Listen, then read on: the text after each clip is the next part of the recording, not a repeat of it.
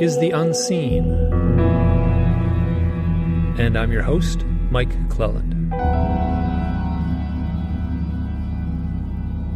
This week I will be talking with Walter Bosley about his remarkable book, Confessions of a Spooky Mind.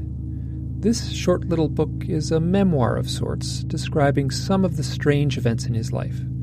He has written a lot of other books too, both fiction and nonfiction, including a three part series titled The Empire of the Wheel, and most recently, The Esoteric Napoleon. Plus, he's done a handful of thrillers in the classic pulp style.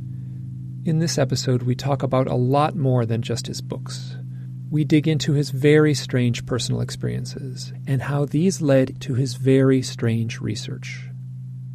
So, before we start the interview, there's one thing I need to point out about the audio. At times, there's a sort of scratchy sound on Walter's track. It's intermittent, and I tried to clean it up in the mixing, but you'll notice it at times. But hopefully, it shouldn't be too distracting. I apologize. I did my best to clean it up, but his his content, the information that he's sharing, is quite remarkable, and I, I feel very strongly that the that the flaw in the audio is insignificant. This conversation was recorded on January 11th, 2020. Please enjoy.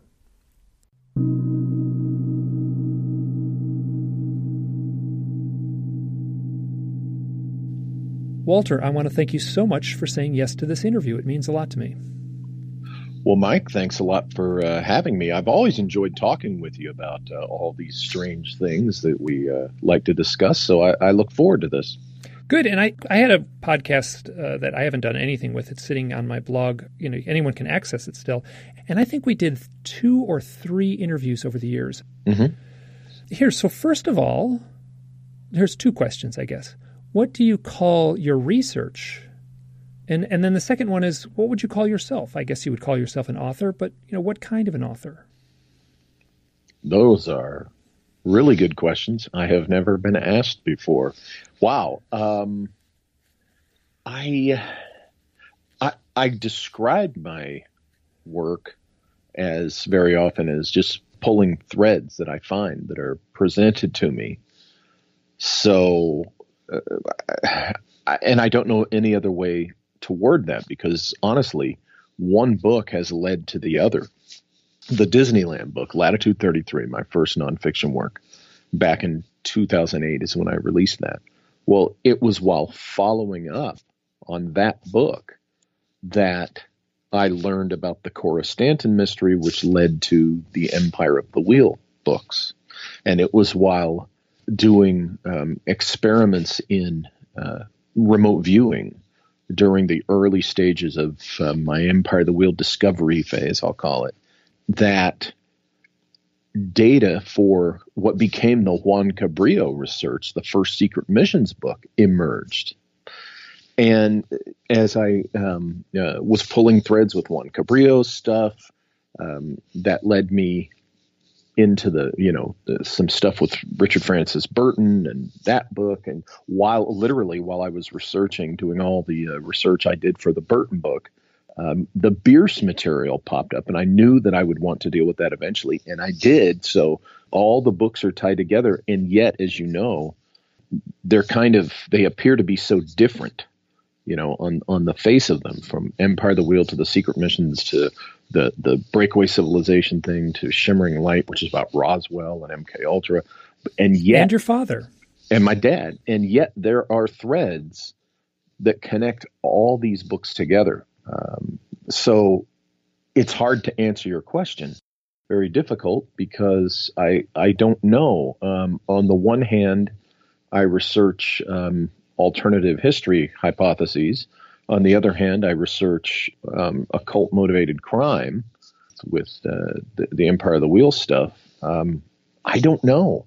I think I'll leave it to somebody else to. Well, I think pulling threads is fair. That seems a totally fair thing to call it, pulling threads. And that's my sense is that um, I guess you line them up on the bookshelf and it would be unfair to say it's one great big long book. And you have a lot of books. I'm like really impressed at what you crank out. Um, yeah, I'm up. I'm up to eleven works of nonfiction, and um, I feel like each one of them is a justified book because I won't commit to a book unless I think that it's justified. Um, none of them are just to put out a book. None of them have been that so far. I'm, and I'm knocking on wood.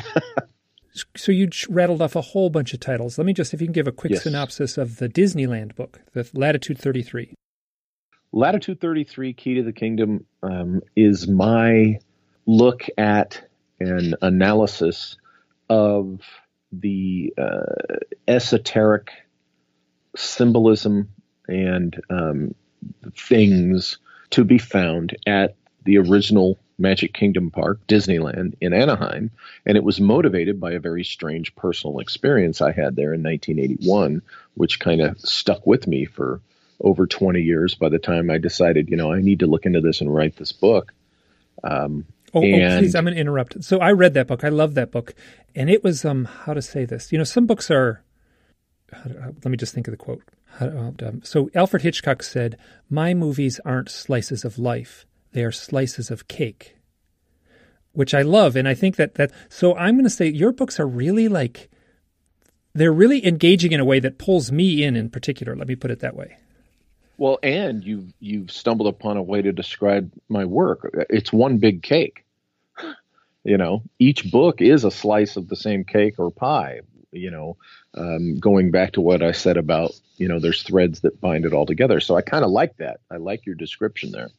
Uh, thanks to Alfred Hitchcock. Yes, in which his movies are slices of cake because they're they're so charming and sort of delightful, and they don't really match real life in a lot of ways, but they certainly are high entertainment in a way that right I pine for sometimes in the world of computer generated special effects. So mm-hmm. um, now, I this I'm just going to back up. This was not on my list of questions, but you have told the story. I'm certain many times. Can you tell the story about the inspiration of the or the event that happened? Uh, to you at Disneyland. I think it was you were still in high school, if I remember correctly.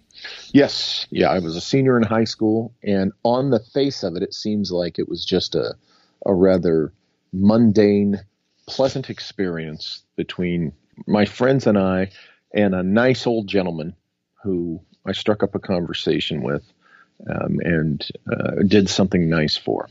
But when you look at the details and and the things that happened subsequently in the years after that, uh, I realized that it was really significant. And what happened was simply back in the old days, and and people who are you know Californians understand this.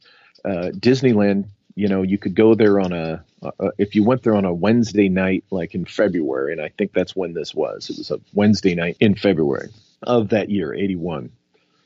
There was no crowd there. By six o'clock, I mean, the crowd is gone. It's a weeknight and such. So uh, my friends and I went to Disneyland, and it's in the nine o'clock hour. It's evening, and I think they're open till like eleven or midnight or something. So we're riding the carousel, and we're going around, and I see this old man, black suit, white shirt, no tie, snow white hair, kind of close cropped, and a you know a, a nicely uh, cropped beard, you know, not a long beard. And he's standing there watching the carousel go around, and he he looks like he's just simply fascinated. And I see him a couple of passes, and then finally we come around, and he's not there anymore. So the ride ends. We get off the carousel and we go walking back deeper into the park.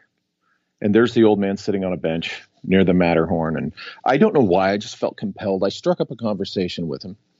You know, just asked him, "Hey, how you enjoying the park?" That kind of thing. And it was his first time there. You would have thought that this guy had um, never even heard of Disneyland. He was so amazed. Um, just in in his eyes were wide, and he was saying, you know, wow, this this place is just really astounding and such. And this was in the days where there were still ticket books. And in our course of our conversation, we find out that he only had um, two A tickets left, had no more E tickets, which is all the good rides. But we had one of the early passport tickets, which was unlimited use. Now, now when you go to the park, it's all an unlimited use ticket, but back then it wasn't. So we went and, and rode It's a Small World because uh, you could ride that with the A ticket, and he hadn't been on that. So we ride It's a Small World with him. And after the ride, you know, the park's going to be open for like another hour and a half. I live in California. We come there all the time. I give the guy my passport ticket. I pin it onto his lapel so that he won't lose it. I explain to him what it is. And I tell him, you know, hey, uh, park's open for another hour and a half. Go have fun. Go see and do and ride all the stuff you want. And you would have thought I'd given him a pot of gold. I, he was so grateful, just thanking me profusely. And then off he went. And my friends and I, he went off back into Fantasyland. We went off to Tomorrowland. I guess you could say there's symbolism in that. And, you know, I felt good doing something nice for an old man, right? And on the face of it, that's the end of it. However, it it stuck with me through the years, and I just felt like there was something more there. So, um, in the intervening years, of course, I was experiencing my own very strange, uh, extraordinary phenomenon. And along comes, uh, it's 1992. I'm working for the FBI. I'm in Manhattan, and I'm in a bookstore the Coliseum bookstore. I don't know if it's still there. It used to be on Columbus Circle. Yeah, I used to go there all the time. 57th Street. Yeah, yeah. Yeah. Okay. Yeah. And um, I used to walk there from where I worked for the FBI, and I saw this book, um, the old straight track, and it's about ley line research. And oh, I, I neglected to say when we were at Disneyland, this is important, and I, I hate when I overlook little important details. But when we're at Disneyland back in 81, we're talking to the man. He, he said, he told us his name was Alfred. Okay. He said that his name was Alfred. So this Alfred guy, you know, this stuck with me all those years. So here it is in 1992, and I'm looking at this book, The Old Straight Track, by Alfred Watkins, right? So I open the book, and there's a photo of Alfred Watkins, and it just stuns me. Okay. I get goosebumps because I'm looking at a photo of the man I met at Disneyland in 1981 who said his name was Alfred. I'm looking at it. It's the spitting image of him. The short white hair, the, the beard, the features, everything. The problem is that Alfred Watkins died in 1935. When you met this Alfred, did he have an English accent? I cannot remember his voice to this day, I cannot remember his voice. now, now, so from that came not only the first Disneyland book, but also um, a work of fiction that you wrote called "I Will See You in Time." Is that the title? Yes, yes. Well, here, here's the rest of the kicker, though. Later on, as you know, as you've read the book, um, when I would learn about the man who engineered Disneyland, okay, uh, C.V. Wood, who was hired from SRI, the Stanford Research Institute, by the Disneys, which is a whole thing I go into in the book. Uh, the year that I first see the Alfred Watkins book and see his picture and say, This is the man I met at Disneyland, I find out later that 92 was the year that C.V. Wood died.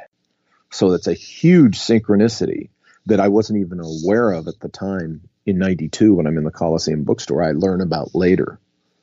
And uh, yeah, the Disneyland book, um, what I was doing was after finishing that book, after publishing it, I wanted to um, pull threads, as I like to say, on the ley lines. The three ley lines are, uh, it's more correctly telluric currents. Okay.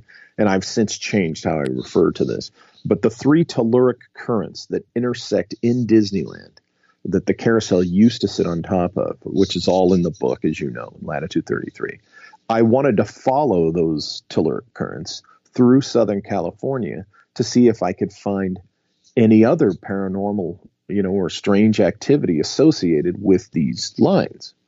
And that led me to looking for ghost stories associated with the energy from the lines because two of the in San Bernardino because two of them run right through just west of downtown San Bernardino and cross another telluric line that Sesh Heri had identified for me. So I, I wanted to look for any ghost stories or any paranormal activity going on in San Bernardino associated where these lines run through, where this energy runs through and that's how I um, learned about the the ghost story of Cora Stanton, who reportedly was haunting the mall out here, Inland Center Mall, which has been there since 1967.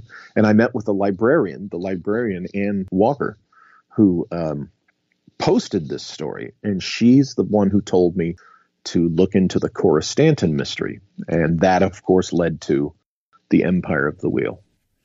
So here we have uh, several slices of cake, of the part of the big cake, and they all connect to this one event that happened when you were in high school. And mm-hmm. now, also, I'm going to say again, I'm going to talk about my own podcast, which I did years ago. People will ask me, you know, what was your favorite interview you ever did on your own podcast? And I, and if I'm polite, I'm supposed to say, oh no, I don't have any favorites. They're all equally. And I'm not polite, and I say the absolute favorite interview I ever did was with Sesh Heri, the fellow you mentioned there. And Sesh Heri was a dream to interview, and he wrote a book called The Handprint of Atlas, as well as some fiction books. As my understanding, they are not available right now. But um, he was doing, I guess I would call it ley line research. You would call it telluric energy research, or mm-hmm. I guess divination almost. Maybe that might be a better word for what he's actually doing. But his book, The Handprint of Atlas, was all about these magnetic lines that encircle the Earth and encircle, let's say, highly charged places on on the planet. Mm-hmm. Yes, yeah, it's a very um, uh, integral work to his work and to mine. When um, you, you read my Empire of the Wheel books, and I talk about the telluric currents, or colloquially we call ley lines, and latitude 33, um, his research into that really helped me and informed me. And we made some very interesting discoveries, as you know, and anyone who's read the books know. Um, you know, that book is the first one to propose how the Zodiac killer selected his victims.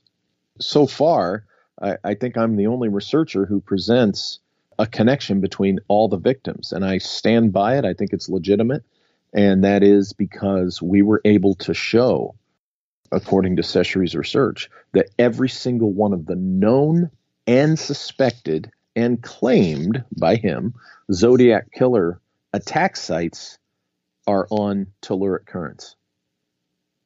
It's kind of mind blowing.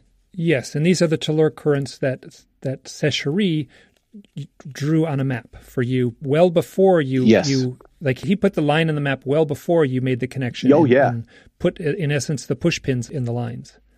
Exactly. It was I had the map and I remember the night distinctly. I was at uh, a cafe that I would spent a lot of time in, and I I had the map with me, and I had I was making research notes, and uh, I wondered. I, I had seen an article about the Zodiac killer, and um, I was looking at the Zodiac killer site in Riverside here, which ends up being you know presented in the third book, and I thought, well, I wonder and sure enough, I pulled the map out. I pulled up the data of the the classic known Zodiac killer attack sites, and it it gave me again with the goosebumps. I called Sesh that night and said, "You're not going to believe what I've just discovered," and it was you know boom, boom, boom. Even the uh, couple in um, Gaviota State Beach, uh, Cheri Joan Bates in Riverside, and again, the important thing to know is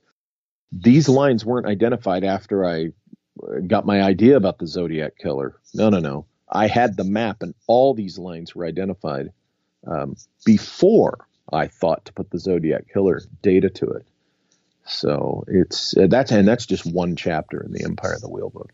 And this is, uh, we'll talk about this more after we come back from our first break. And I want to talk about this, but the reason I wanted to interview, which we haven't touched on at all, is your most recent book. And we will get back to that after this short break. For free Dreamlanders, you will hear a few commercials. For paying members, we will be right back. We are back on the unseen, and my guest this week is Walter Bosley, and we are talking about his books most particularly about his nonfiction work, his own, I guess, a little memoir of sorts, Confessions of a Spooky Mind, and that was published just a few months ago, if I'm not mistaken. Oh yes, yeah, November. I think I got that out in November. Oh, that very very recently. Yeah. Good. And you're doing something that I, I like. A, a, handful of people are putting out these short little books. They're thin. I don't know how many pages this is. Must be about 80 pages or so. And um, you know, it's a nice little format to tell a certain story. I know of some folks who've had UFO experiences and they're telling it in these short little books like this. You're not wading into a giant, uh, you know, it's not War and Peace, let me put it that way. right. And during reading the book, I have to say that you and I are on similar paths. For instance, like I cannot speak to the absolute accuracy of my own research, right? A lot of it is sort of just presenting ideas and puzzle pieces that seem to click together very nicely. Mm-hmm. And your Empire of the Wheel series is very similar to my Messengers series in that sense. I almost see it as as archetypal truths welling up in my research, and I and I see that in yours too. It's near impossible to speak with any kind of absolute knowing on what I'm putting out there. And I think both of our studies are based on weird synchronicities and also a sort of gut feeling. So I, I, just let me say I get your research. I really get it at like an intuitive level. Well, um, yeah, I would agree with you on that. Um, Sesh Heri, you know, going back to our good friend Sesh Heri there, he uh, used to say that I would remote view on the archetypal level. That's one of the reasons why I quit doing it. I was doing it every day for about eight months between September of uh, 2007 and, and on into uh, 2008. And then I finally stopped doing it because I wasn't getting um, the kind of uh, uh data that you know you go for when you do remote viewing. I wasn't getting you know that kind of data that was you know so-called useful okay where where where did i leave the keys where did i lose that book you know i i was getting this um, even more symbolic uh, weird stuff. And so um, it didn't seem practical anymore. And you're right uh, you know because my personal experiences are in that realm um, it's um, it can be very difficult to communicate and relate to other people.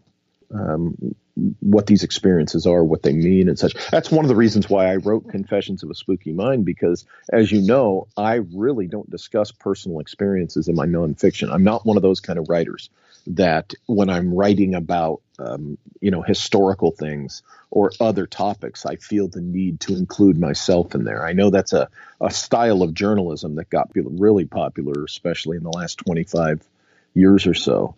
But I feel like when I'm talking about things that happened in 1915 to these other people, you know, I just don't want to inject myself in there. However, during the research and investigation phase of that, I was I was just going through synchronicities and personal strange experiences with extraordinary phenomena. I mean, galore. I it was just crazy. It was one of the craziest, most intense periods of my life for that stuff. And um, still, I just didn't feel right putting it into those books because, you know, my nonfiction, Empire of the Wheels, Secret Missions, the, these books are not about me. Um, so there it was. And you know I, I wanted to to communicate it and convey it in some way to my readers but uh, i just didn't know how to do that. Uh, that's why i ended up writing confessions of a spooky mind in in in the book uh, i'm going to read a quote from the book here it says you wrote as i started learning how to use remote viewing the most intense period of strangeness in many years, if not my entire life, began. So you're saying something that I've stumbled onto. I don't have never done. Actually, I, have tried it one time, remote viewing in a public setting. I actually was in a talk given by Russell Targ, and he said, you know, take your notebook and draw the picture of the next interesting slide that I'm going about to present. Just imagine the interesting detail in this next slide and draw it. And I drew this thing, and it looked like a, a gazebo in a town square, and it looked like it was made out of barbed wire, but all the barbed wire was like, um, like rose thorns. Does that make sense? They had mm-hmm. that little specific rose thorn shape. Whoa. Okay. And then I looked at it and I said, "Oh, this doesn't mean anything." And then he showed the next slide, and it was like a a piece of artwork that was sort of gazebo shaped. It was in a square on the campus of Stanford University. And it was a series of dolphins all swirling around. Can you imagine like metal dolphins? The artist would have had the nose of one dolphin touching the tail of the other dolphin, and they're kind of doing this swirling thing. And their fins all looked like rose thorns, right? The fin, the the oh, right, okay, yes, they do. And I drew quite exactly the shape of the park. Mm-hmm. So I said it was a gazebo in a park. It was a piece of artwork in a park. So in essence, I got a pretty darn good hit. Yes. The very first time I ever tried. Yes, and that is something that happens with a lot of people. Um, you you realize, you know, wow, there's something to this, and uh, it it is pretty astounding when you first do it. I was uh, I chose the three most skeptical people in my life at that time to test this on. My ex girlfriend, she had just become my ex girlfriend. Who's more skeptical of your stuff than you know your ex, right? And uh, one of my sisters, who's uh, you know kind of superstitious and fearful, she's one of these good lorders, and my son, you know, because he's grown up with dad. You know, dad's talking about the weird stuff, and independently, I at different times uh, had them select the target and put it in the envelope and you know put the number on it and they were each shocked at the accuracy of the drawing and the description and what I came up with. Each one of them were, "How did you do that?" I said, uh, "I'm not sure how to explain it, but this is the this is the thing." And that was all within the first few weeks of when I started doing remote viewing. But I, I would say, Mike, that you're one of these, like myself, one of these people who you already kind of do it in a natural way. Um, you don't really need the protocol. Now, you had a career both in the FBI and in the Air Force. Um, I guess Air Force would be investigations. Yes, Office of Special Investigations, OSI. Now, were you was your uh, remote viewing in any way associated with the military remote viewing that we know from from uh, oh, just I'm trying to think of the name of the book. From, oh, from from I know what you're talking about from Project Stargate. And, yes, uh, exactly. Uh, Joe McMoneagle and all those guys. Yes. And, uh, here's the interesting thing: indirectly, uh, yes, and and here's how. Uh, no, I was no longer because this was in 2007. I was called by a stranger, and I kind of depict that in my time travel novel. By the way, um, I'm called by a stranger uh, one morning uh, in April of 2007. And we have this three and a half hour conversation about things in general, my career and stuff. And he tells me that he was Navy intelligence and and then he says, "Hey, I think you'd be really good at this remote viewing stuff. I'd like to teach you how to do this. Let me send you the training materials." So I said, uh, "Okay." And um, I had been told about remote viewing by my uncle in 1986 and he described what it was and he said that someday I'd be taught how to do this. But you know that was before my FBI time. And and all through FBI Air Force and and uh, after who I worked for after that I was never trained in remote viewing. I got that after that part of my life was over uh, from the stranger who called me. So he sent me the training materials and essentially it was you'll love this it was ed dames's program which a lot of people it's questionable to them. And you know he he's the famous dr doom and and mcmoneagle and the guys that were actually rvers in the program have said eh there's no credibility there. But that's the uh, method the guy sent to me right? And i had um, success with it. But i begin to realize that um, uh, you know after the fourth step that the rest was superfluous. So uh, indirectly, yes, it was because Dames was, you know, an, a, kind of an admin officer with that project, as we know, and um, he had exposure to the way they actually did remote viewing, and that's how he, uh, through extrapolation, came up with his own process of doing this, right? So, and and of course, it was a guy who was former Navy intel who trained me in this. So it kind of in an indirect way, yeah. And and I have since gone on to become acquainted with Lyn Buchanan, who was you know one of uh, McMoneagle's colleagues in that original group. and have had um, some interesting discussions with him. Believe me. And so I've I've uh, I've uh, corresponded with Joe McMoneagle, and I did a chapter in my second book that part of the chapter I needed to discuss remote viewing and did and talked about Joe McMoneagle and Lyn Buchanan, and both of them have had very how to say this overt UFO contact events in their life that certainly imply abduction. And then uh, you can watch there's a YouTube video of Jacques Vallée talking about his work uh, with the remote viewing project back in the early days. And he says straight up in front of an audience that pretty much everyone, I'll say it, he said everyone, he said everyone involved in the military trained remote viewing project had UFO contact experiences, what we would call close encounters. Jim Marrs wrote a book and said the same thing. Everyone had UFO encounters. So, and in my chapter that I mentioned earlier, the fellow had an owl experience, and that's why I was talking with him, but he also mm. had UFO experiences. And this is something that, that I had to dig a little deeper to really pick out. But people who are immersed in remote viewing, the fellow in this chapter got somewhat obsessed with it He's not in the military and he was just doing it on his own. He was having mystical experiences.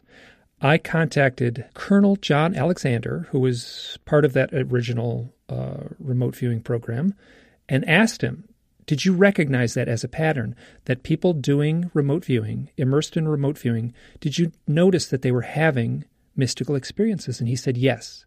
He said, We recognized it. He said, Not everyone, but enough that there was a pattern. And then he said, I, am paraphrasing from memory, and I'll, this will be pretty close. You know, he basically said it gave us pause to use the mystical in a military application, and I never really followed up on that. But he was he said that in a sort of thoughtful way. Now you are saying the same thing that when you were immersed in remote viewing, you were having the strangest chapter of your life where you were getting hit with synchronicities that led to the book you were working on and then future books. Oh boy, yes. Uh, now, as you've read Confessions of a Spooky Mind, you know that uh, overtly that I'm aware of my very strange journey began. I was 16 years old, woke up one morning, a Sunday morning in December of 1979, and everything had changed. And and I continued through the 80s with strange little experiences, and through the 90s as as well. You know, so for years I was having, you know, it was just my life and um, it, it really went into high gear after I had started doing the remote viewing. And uh, the things I was getting were leading to things that I literally found physical landmarks. And it, it just cascaded. It just cascaded. Um, talk about one thing leading to another. It was every, I didn't even have to pull the threads. I was being pulled along the threads and um, you know it, it, resulted in you know multiple books. It resulted directly in uh, four books. You know, definitely the Empire of the Wheel trilogy and that first Secret Missions book about Juan Cabrillo. But I I I, I want to make an important distinction. However, I never um, put forth an idea or a book based solely on any kind of psychic hunch or experience or remote viewing.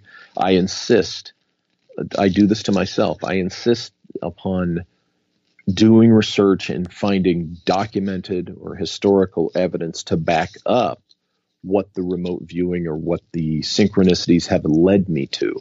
So I allow them to give, I allow these things, these esoteric methods to show me leads, show me a path, you know, provide a thread but I don't just, you know, present it based on that. I, I then look for evidence. And, and the thing that has really amazed me is that um, I do find it. You know, um, there's a lot of things in my books that are backed up. You know, the, the footnotes are in there. It references the historical source, the document that I got it from, or the whatever source. But I was led to look at that to begin with because of a synchronicity. And we will talk more about this when we come back from our second and final break. For free Dreamlanders, you will hear a few commercials. For paying members, we will be right back. We are back on the unseen, and I am here with my guest, Walter Bosley, talking about his recent book, Confessions of a Spooky Mind.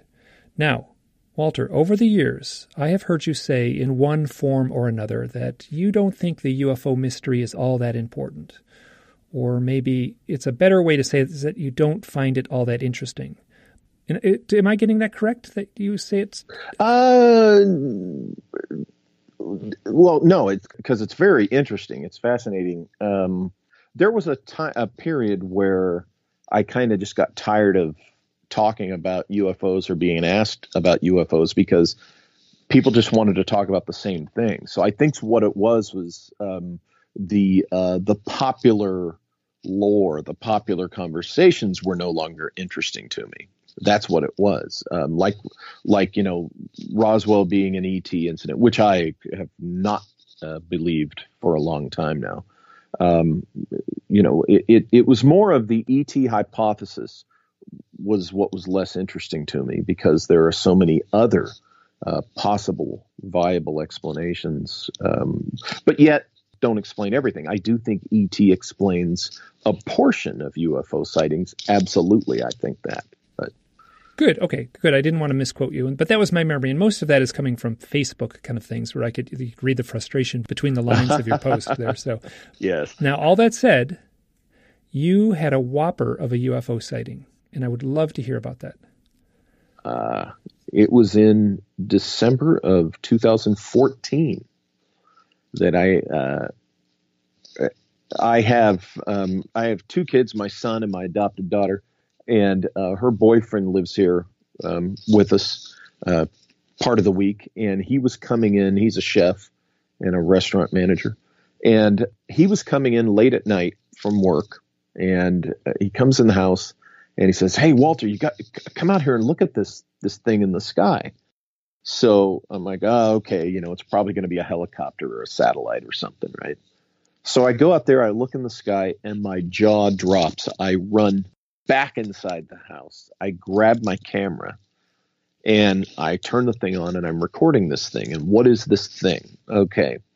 Um, he said when he got off the freeway, he saw it, which is a, a mile from our house, just to the northwest. He gets off the freeway and he sees this thing as he's turning towards our neighborhood.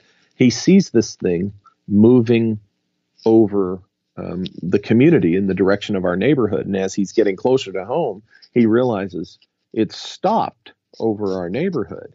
And as he gets closer to the house, he realizes, oh my God, it's stopped right over our house.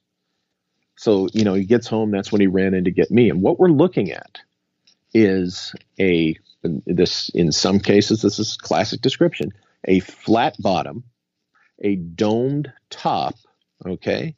But the dome shape was not so much defined by a, a a, a structure I was looking at, it was more defined by um, the illumination activity that was going on inside. Okay. And that was a rotating amber gold illumination rotating around a central axis. Okay. And, but, and, and that illumination was, was, um, uh, kind of revealing the shape over this thing, and it was distinctly dome shaped. And the thing was about, and I'm terrible at this, even though I've been in the Air Force and all that. I wasn't a pilot and everything, uh, but um, I'm terrible at, at, at, you know, trying to say how high it was. But uh, what I did was I used a tree, you know, a large tree we have on the property, and I would say that it was about maybe 25 or 30 feet above the top of that tree, and that tree is about 30 whoa, whoa, whoa. to 40 feet high. That's close. Yes, it is very close. Oh, that's so, yeah. So you weren't looking at something that was like, uh, you had to squint your eyes at something way, way, way up in the, no, in no, the no. stratosphere. No, no, no. We were, and, and I asked him before I said anything, I said, I told him, describe to me out loud what we are seeing, what you are seeing. Tell me what you are seeing. And he described the physical description so that I could know that we were both seeing the same exact thing. Okay. So I confirmed that. Um, this thing is sitting there, stationary, just right over, okay, right above us. It's not it's not moving, it's not wobbling. It's the only thing that's going on is some type of energy inside is rotating around a central axis. And he said it had been moving um, and, and it had stopped there over the house. And it, it wasn't moving at all except this internal motion. And I got the camera going and it stayed there for a few more moments and then it started moving again. And its movement was not erratic. Its movement was not upward you know, as it moved forward. It wasn't, uh, uh, you know, it's not like it was being carried by the wind. It was moving um, with a level attitude, as they say, maintaining its altitude. Very level, um, uh, looked like controlled flight. And as it started to move away from the house, it then began dumping some type of molten liquid substance, just dumping it over the side and uh, we we did have a low cloud ceiling that night.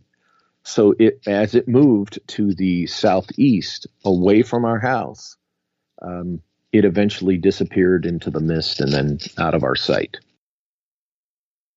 I subsequently went to where you know I thought I could find where it had dumped this substance, and what I found um, the next day, kind of in the uh, walking, uh, you know, following the path of where this thing flew, I was finding, oh, it, it, the next morning on our lawn, I found a black, uh, fluffy charcoal type of burnt uh, substance that al- almost disintegrated in my hand when I picked it up, or, or, you know, I didn't touch it with my skin, but it was very uh, fragile. Did, did you save it? And as I, uh, as as long as I could, it eventually just kind of, you know, dissipated. Oh, so you never put it in a plastic bag or anything, or? Well, yeah, and it just it just dissipated into you know just looking like you know uh, just the remains of a charcoal briquette powder or something. Okay. Um, and and I don't have the money to run things through labs, so you know. But as I the next day, as I walked the path where this thing had gone, I found more of this substance. Um, in in the grass on the sidewalk or whatever.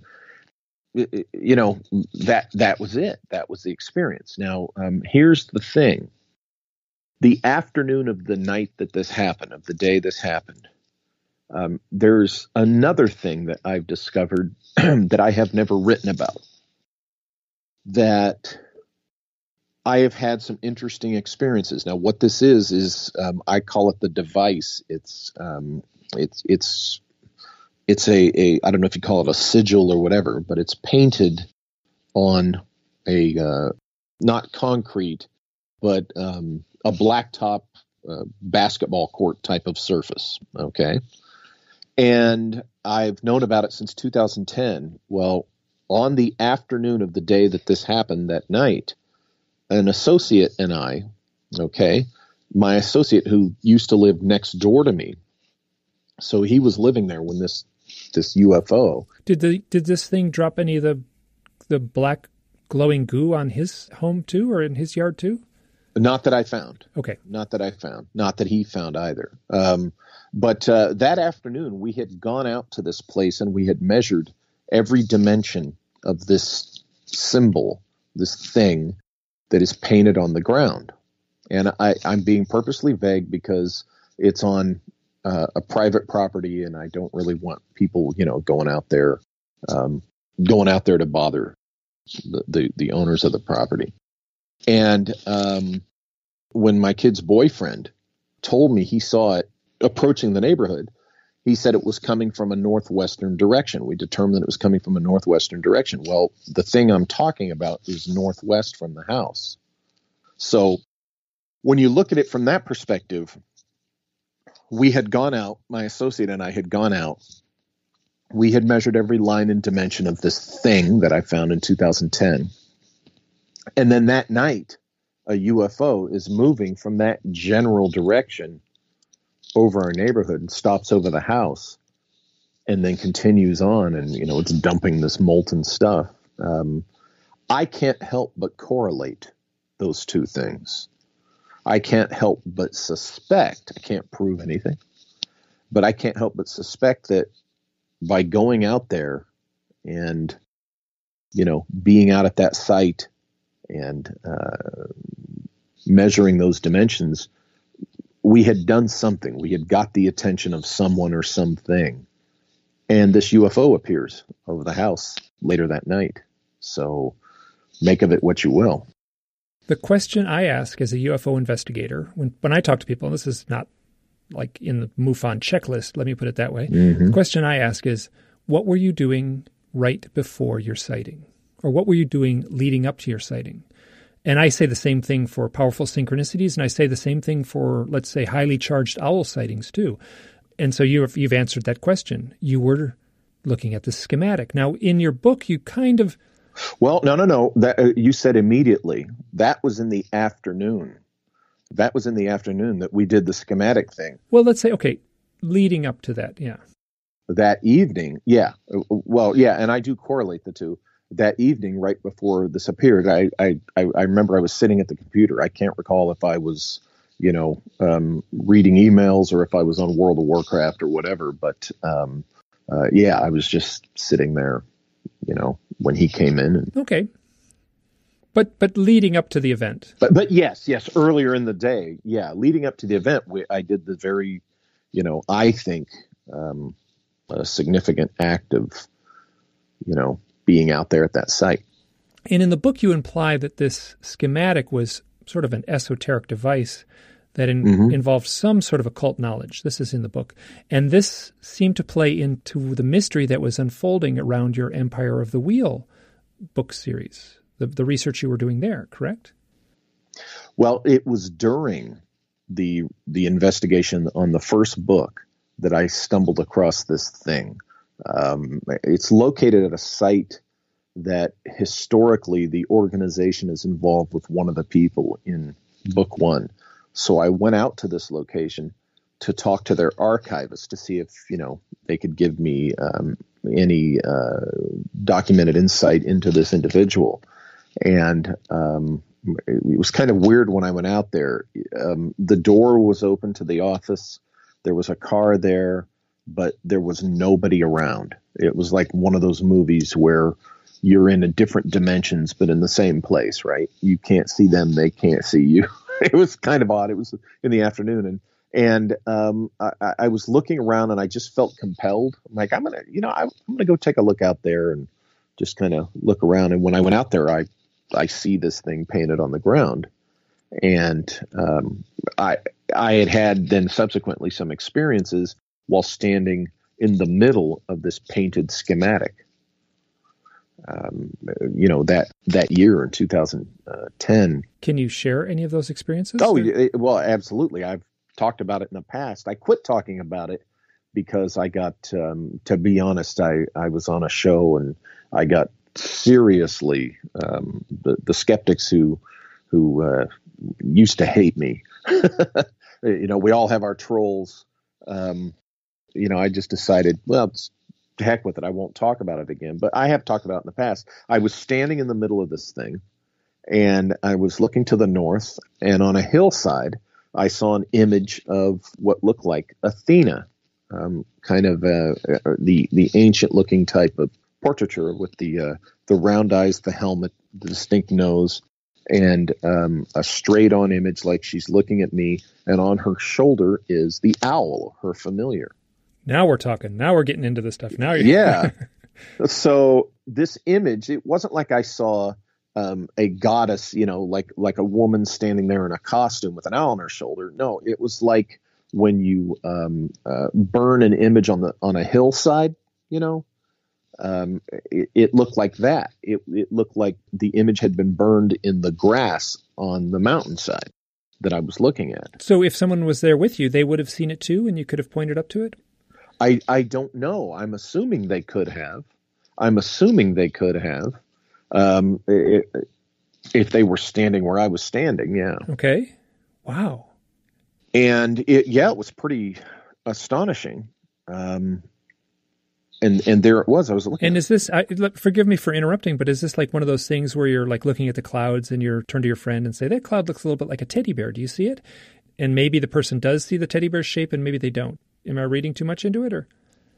Oh no, it, it was much more distinct. Okay, got it. I mean, it, it, yeah, it was it was distinct enough that it really got my attention.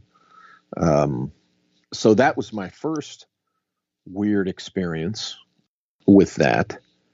And then on another time, I went out there, stood in the middle of this thing in the particular spot, and three crows or three ravens, sorry, they were distinctly ravens, big, um, appeared. And you know how ravens are. They do their thing where they communicate with you. Um, now, remember, I had been having raven experiences, I, as I had mentioned, um, starting in uh, December of 2007, you know, seven years before the UFO experience time. And ever since then, I feel like I've, you know, I'm one of those. I feel like I have a little relationship with the Ravens because they come around and they communicate. And um, so, you know, I've had that experience with them out there at this thing. And then, of course, the uh, the UFO that appeared. I I, I suspect um, I hypothesize. It's just a suggestion. Again, I can't prove it. Um, something about me going out there and getting the dimensions of the schematic and realizing what it was we were looking at. It seemed like did that unlock something? Did that communicate something to someone or something? And that's why the UFO appeared that night. Um, I don't know. It seems like that. It sure does, yeah. And I'm at the point now where I just treat UFOs and owls and synchronicities all as the same thing. So, I mean, they to me have the same power mm-hmm. in essence. So, you could have seen an owl fly over your house that same night. And for me, I would have taken that just as seriously as a totem or a sign as a uh, as a UFO. Well, um, I got to tell you, one of the most um, significant owl experiences I've ever had happened just a few months before the UFO, when literally I'm sitting at my uh, my my computer, sitting there at my desk where I work, and I hear this is you know late at night, sometime between ten and midnight. I hear a woman scream like she, you know the the classic bloody murder. I mean, I hear a woman screaming. I jump up, and and it sounds like it's like right out in the backyard of my house. And uh, the scream moves over. Uh, it's outside, but it moves. It sounds like it's going across the top of my house. And I'm wondering, what the hell is this? So I run out front and I, I grabbed a light. I, you know, I'm a former former law enforcement. You know, you grab a light, you're running outside, you think something's going on, and I don't hear anything at first, and then I hear an owl doing its little, you know, and I'm I'm trying to pinpoint the sound, and finally I find it, and it's perched at the very tippy tippy top of the tree out on the front edge of my front lawn. A big owl. I mean, this thing was huge. It, it, it was weird that it was, you know, perched where it was perched on the tippy top of this thing. But I know their bodies are smaller underneath all those feathers, and you know they can do this. But it just looked really odd in a cool way. A big giant gray owl, and it's looking right at me. And I run in the house, get my camera, come back out, start taking video, and it's still there, and it stays there long enough for me to get video of it sitting there perched on top of the tree and then it spreads its wings so that you know I can get the full view of it spreading its wings and then it just gently soars away in the same direction that the UFO went a few months later to the southeast from the house in a southeast direction from the house. And I find out within nine days, I um, I have well find out within nine days, um, I have a an uncle die. So, not an uncle I was close to, but one who was significant to certain things in the family past. And and would this be the mentor? No. Okay. No, no, no. Uh, he didn't die till a couple of years later. Okay. Hey, th- in the 2013 movie Mirage Men, which is a film I quite liked, there is a point where the well, that's actually 2006, I think. The movie was from 2006. Yeah, yeah. Oh, I didn't realize. I think the book is 2006 and the movie's 2000. No, no, no. The uh, no, I remember. I distinctly remember doing the movie before the book came out. Oh, okay. So he was making the movie at the same time. Yeah, we shot. I shot my segment in 2006 in Redlands. Yeah, that was back when I was fatter, pasty. Oh, white, you had long hair. Had you had long big hair. long hair. Yeah. yeah, I looked awful in that movie. Good lord, how So- embarrassing. So, um, it, so the movie, I, th- I just looked it up on on uh, the internet. It was released in 2013, and at some point in the film, the filmmaker Mark Pilkington says this, and I'm paraphrasing. He says something to the effect of, "There are these strange characters in this field, like Walter Bosley." I actually loved that line. I thought it was really funny. I knew you at that point, and I I don't know what he was reading into it. But so, what's your take on that? What was he implying? Um, I'll be diplomatic. Uh, you know, ultimately, I learned that um, those guys, they're not fans of the U.S., you know, intelligence military, you know, community. And it's it's more evident in the book than it is in the film so I, when you understand where they're coming from, you get that. Um, yeah, it, it was just it was an interesting experience. I was brought into that because Greg Bishop knew them and was involved with the film, and he said, "Hey, I know this guy Walter Bosley, and and you know because Doty was OSI, and uh, oh, another OSI guy." And um, you know, I was very honest with him about my opinion about how UFOs could be advanced uh, human technology, and you know I still stand by that. I've written about that idea and stuff. And I and I agree. Yeah, not it doesn't explain all of it by any means, but it Yeah, explains yeah. quite a bit of it. Um, so you know, he said, "Hey, you want to you want to do this thing? Yeah, sure." And uh, so it's it's it, it that that experience with that was a mixed bag. I'll leave it at that. I will say that your small portion in that film is pretty benign. I mean, Yeah. you don't say much; they don't have you saying much, and you're saying stuff that you know any thoughtful person could probably say.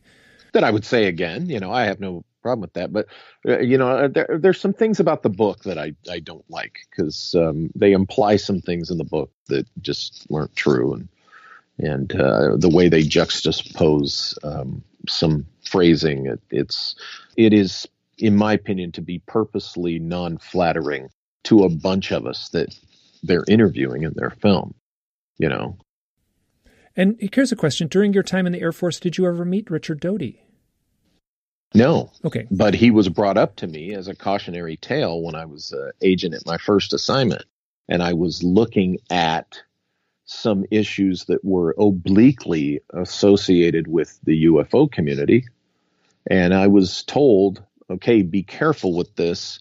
Because we had this guy Doty who really didn't make the Air Force happy, kind of embarrassed OSI. I was like, okay, yes, ma'am. That's you know when my commander, my boss told me that. It's like saluted sharply and made sure I didn't uh, do anything goofy or screwy. But yeah, he was brought up to me as a cautionary tale. I never met him. I finally had a converse, one conversation with him a few years ago via Facebook Messenger. Um, we were direct message, and that's the only time I've ever had a conversation with the man. I'd love to meet with him and you know chat. You know, former OSI agent to agent. Um, but uh, I've never never met him other than that. okay, fair enough. Um, I'm going to jump around a little bit here. Okay. Throughout your book, you reference your mentor, hmm and I could tell you were being cautious and purposely vague, and I get that. Um, and can you just say what you can about who he was and, and what role he played in your life? I grew up with um, uh, a strong father figure, a dad that was in my life. My parents didn't get divorced till I was 16, and uh, my dad was still in my life. He, he he wasn't one of those that once they got divorced, he disappeared. And uh, you know, I so I had a good, strong father figure, and um, you know, I I respond well to that. And my uncle, who is one of my mom's brothers, uh, he and my dad got along real well. So they kind of came from that generation, that same school of thought. So, uh, you know, my attachment to my uncle was just natural. You know, I always had a great relationship with my dad. Quick question. Mm-hmm. Were, were either of these men, your father and your uncle, were either of them in World War II? No. Um, my uncle went into the army, I think, while Korea was going on, but I don't think he went to Korea. He was immediately involved with uh, Cold War stuff. And I know he went behind the Iron Curtain a few times. He never told me about any direct involvement or deployments to Vietnam. But by the time Vietnam rolled around, he was so deep into the spook stuff that he probably did go to Vietnam under those circumstances. And my dad was in the Air Force between um, 1955 and uh, 1958. Okay, I just asked because uh, you and I are, I'm a little bit older than you, and I just, my dad was in World War II. Oh, okay. The shadow of World War II just hung over that generation in a way that is almost impossible to, to share with people who are of a certain age. Right. Now. But um, no, no, neither my uncle or my dad were. They were a little too young for World War II. So, what role did this mentor, your mentor, what role did he play in your life?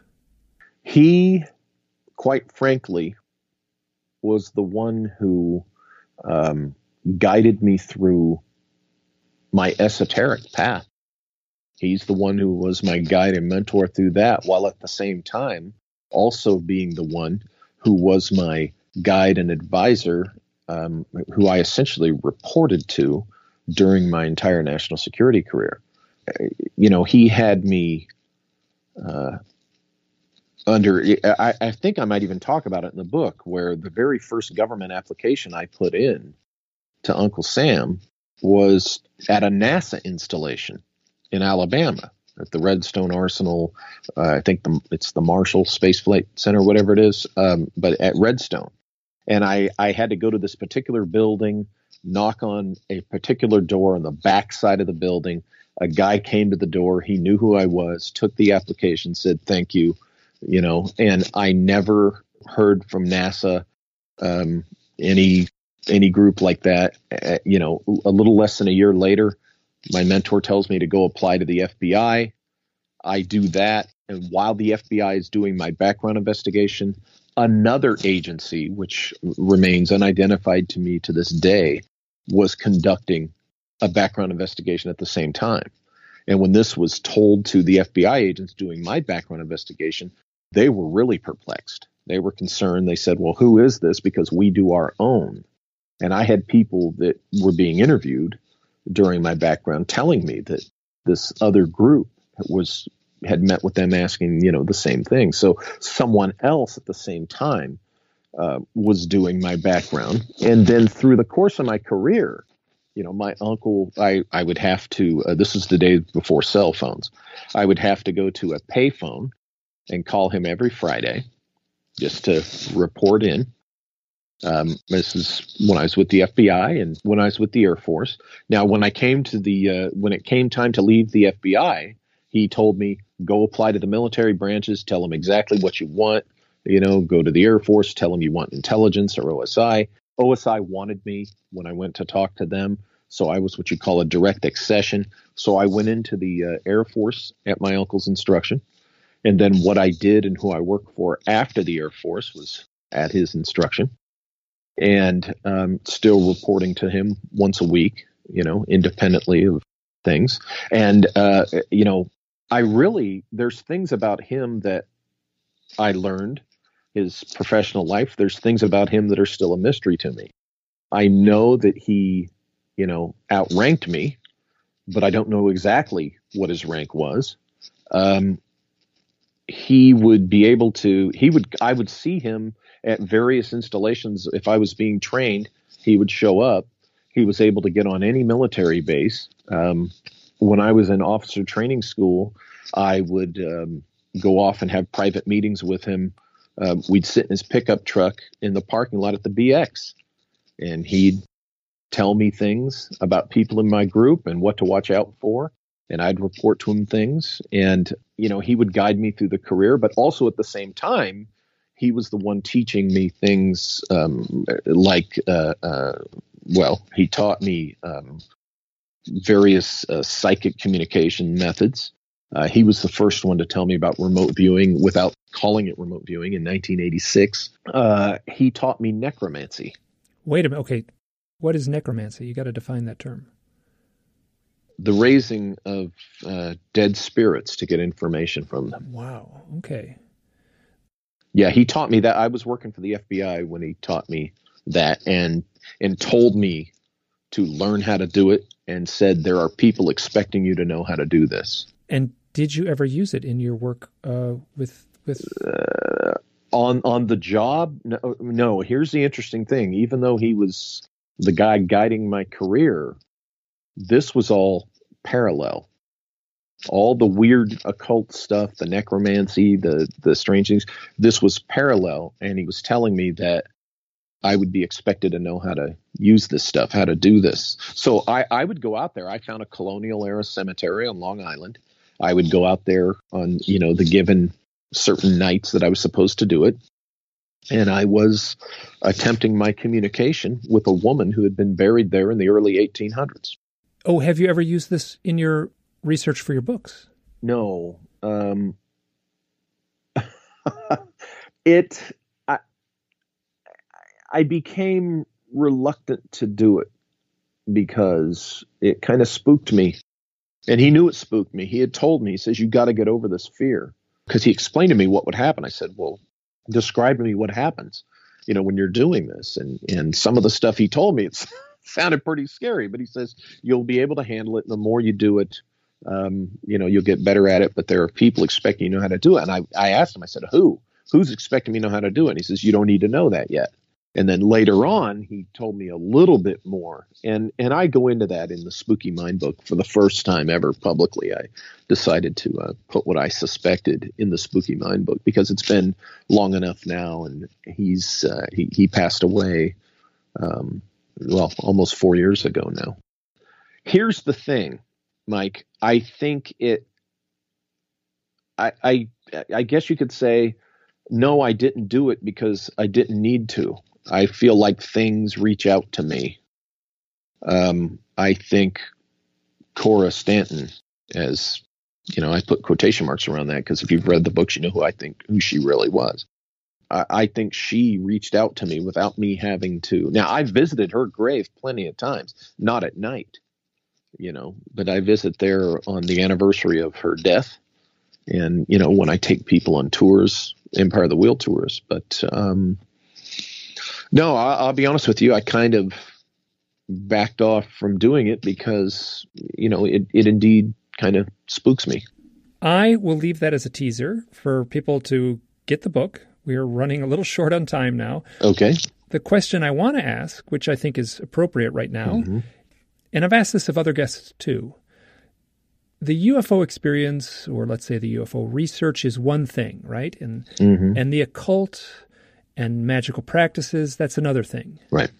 Yet, when you immerse the, yourself in either of those things, there comes a point when you realize, like that, you know, in the Venn diagram, the two circles, you realize there's a point where these things overlap. Mm-hmm. Yes. There's there's similar things in both. So, looking at this diagram, one circle is the UFO contact experience. One circle is occult or magical practices. Mm-hmm. What's in that place where they overlap? Ah, the answer. what is the answer then? Ah, that's for that's for us to each find out individually, but that's what's there is the answer.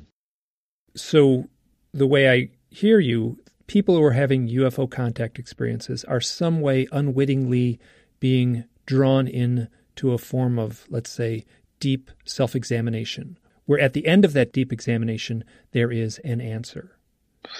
In certain UFO experiences, yes, absolutely, that's what's going on. Because remember, I do think ETs are real. I do think they come and visit here, but I think that kind of experience is a different kind of experience than what we're talking about in this other case. And then the the occult or magical practices, let's just say there's an answer there and it's and this is something I sense myself. And I don't do anything. I have a tarot deck and I pull a card out every once in a while. That's the that's the extent of my magical practices. But I sense this overlap mm-hmm. and that there's the flavor and mood of both of these divergent concepts. Mm-hmm. Let's say the flavor and mood is similar enough that I recognize that it's similar. And I can't go much beyond that. Right. And remember, I think the answer is in that zone where they overlap. I think clues are outside the overlapped area. Walter, how do people get in touch with you? Oh, I uh, I'm at you know the social media places. I'm you can send me uh, direct messages either at Twitter or Facebook or you can send a comment to me with your email at, at YouTube at my um, Walter Bosley channel at YouTube. Uh, you know, I'm out there. I can be found. And I just, I, I apologize. I feel like we got really on a roll there, and it went a little bit long. Sure. Before we leave, give a little plug for your esoteric Napoleon book because I find that one really fascinating. Oh wow, um, yeah, that one. Uh, Napoleon Bonaparte is one of the most lied about people in history. If you want to begin to better understand Napoleon Bonaparte, I recommend my book, The Esoteric Napoleon, because it will uh, it will introduce you to things that you you probably did not know about him. Um, it certainly startled me, and um, so much so, and I found so much good stuff that I'm working on the Esoteric Napoleon Volume 2 as we speak. Walter, this has been a delight. I'm so glad we had a chance to spend this a little more than an hour talking together. Absolutely. Thank you. I, I appreciate uh, appreciate being on. Oh, also, I'd like to mention my books can only be found at one place, and that's print on demand at lulu.com. Very good not on Amazon. I will put a link to the Lulu site. And I just before I did the interview here, I went on the site and I scrolled and scrolled and scrolled, and you have a lot of stuff there. Good. Once again, thank you so much. Thank you, Mike.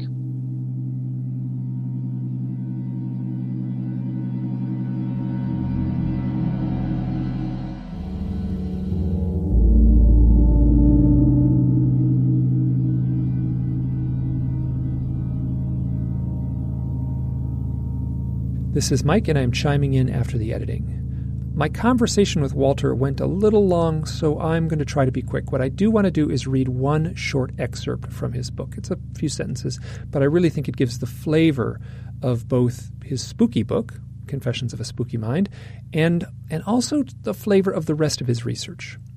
Okay, here goes. The spooky landscape of Empire of the Wheel is fraught with message bearing ravens, the blood chilling screams of the midnight owls, the sounds of footsteps on the roof, old cemeteries, the shadow of black magic, and very real strangers following me around. It all had that extra dimension that cinema cannot provide. It happened in the real world. Before we leave, I would like to thank Lauren Cutts for his intro and outro music and also Andrea Lisette Villiers on the gong. If you've made it this far, thank you so much. Bye now.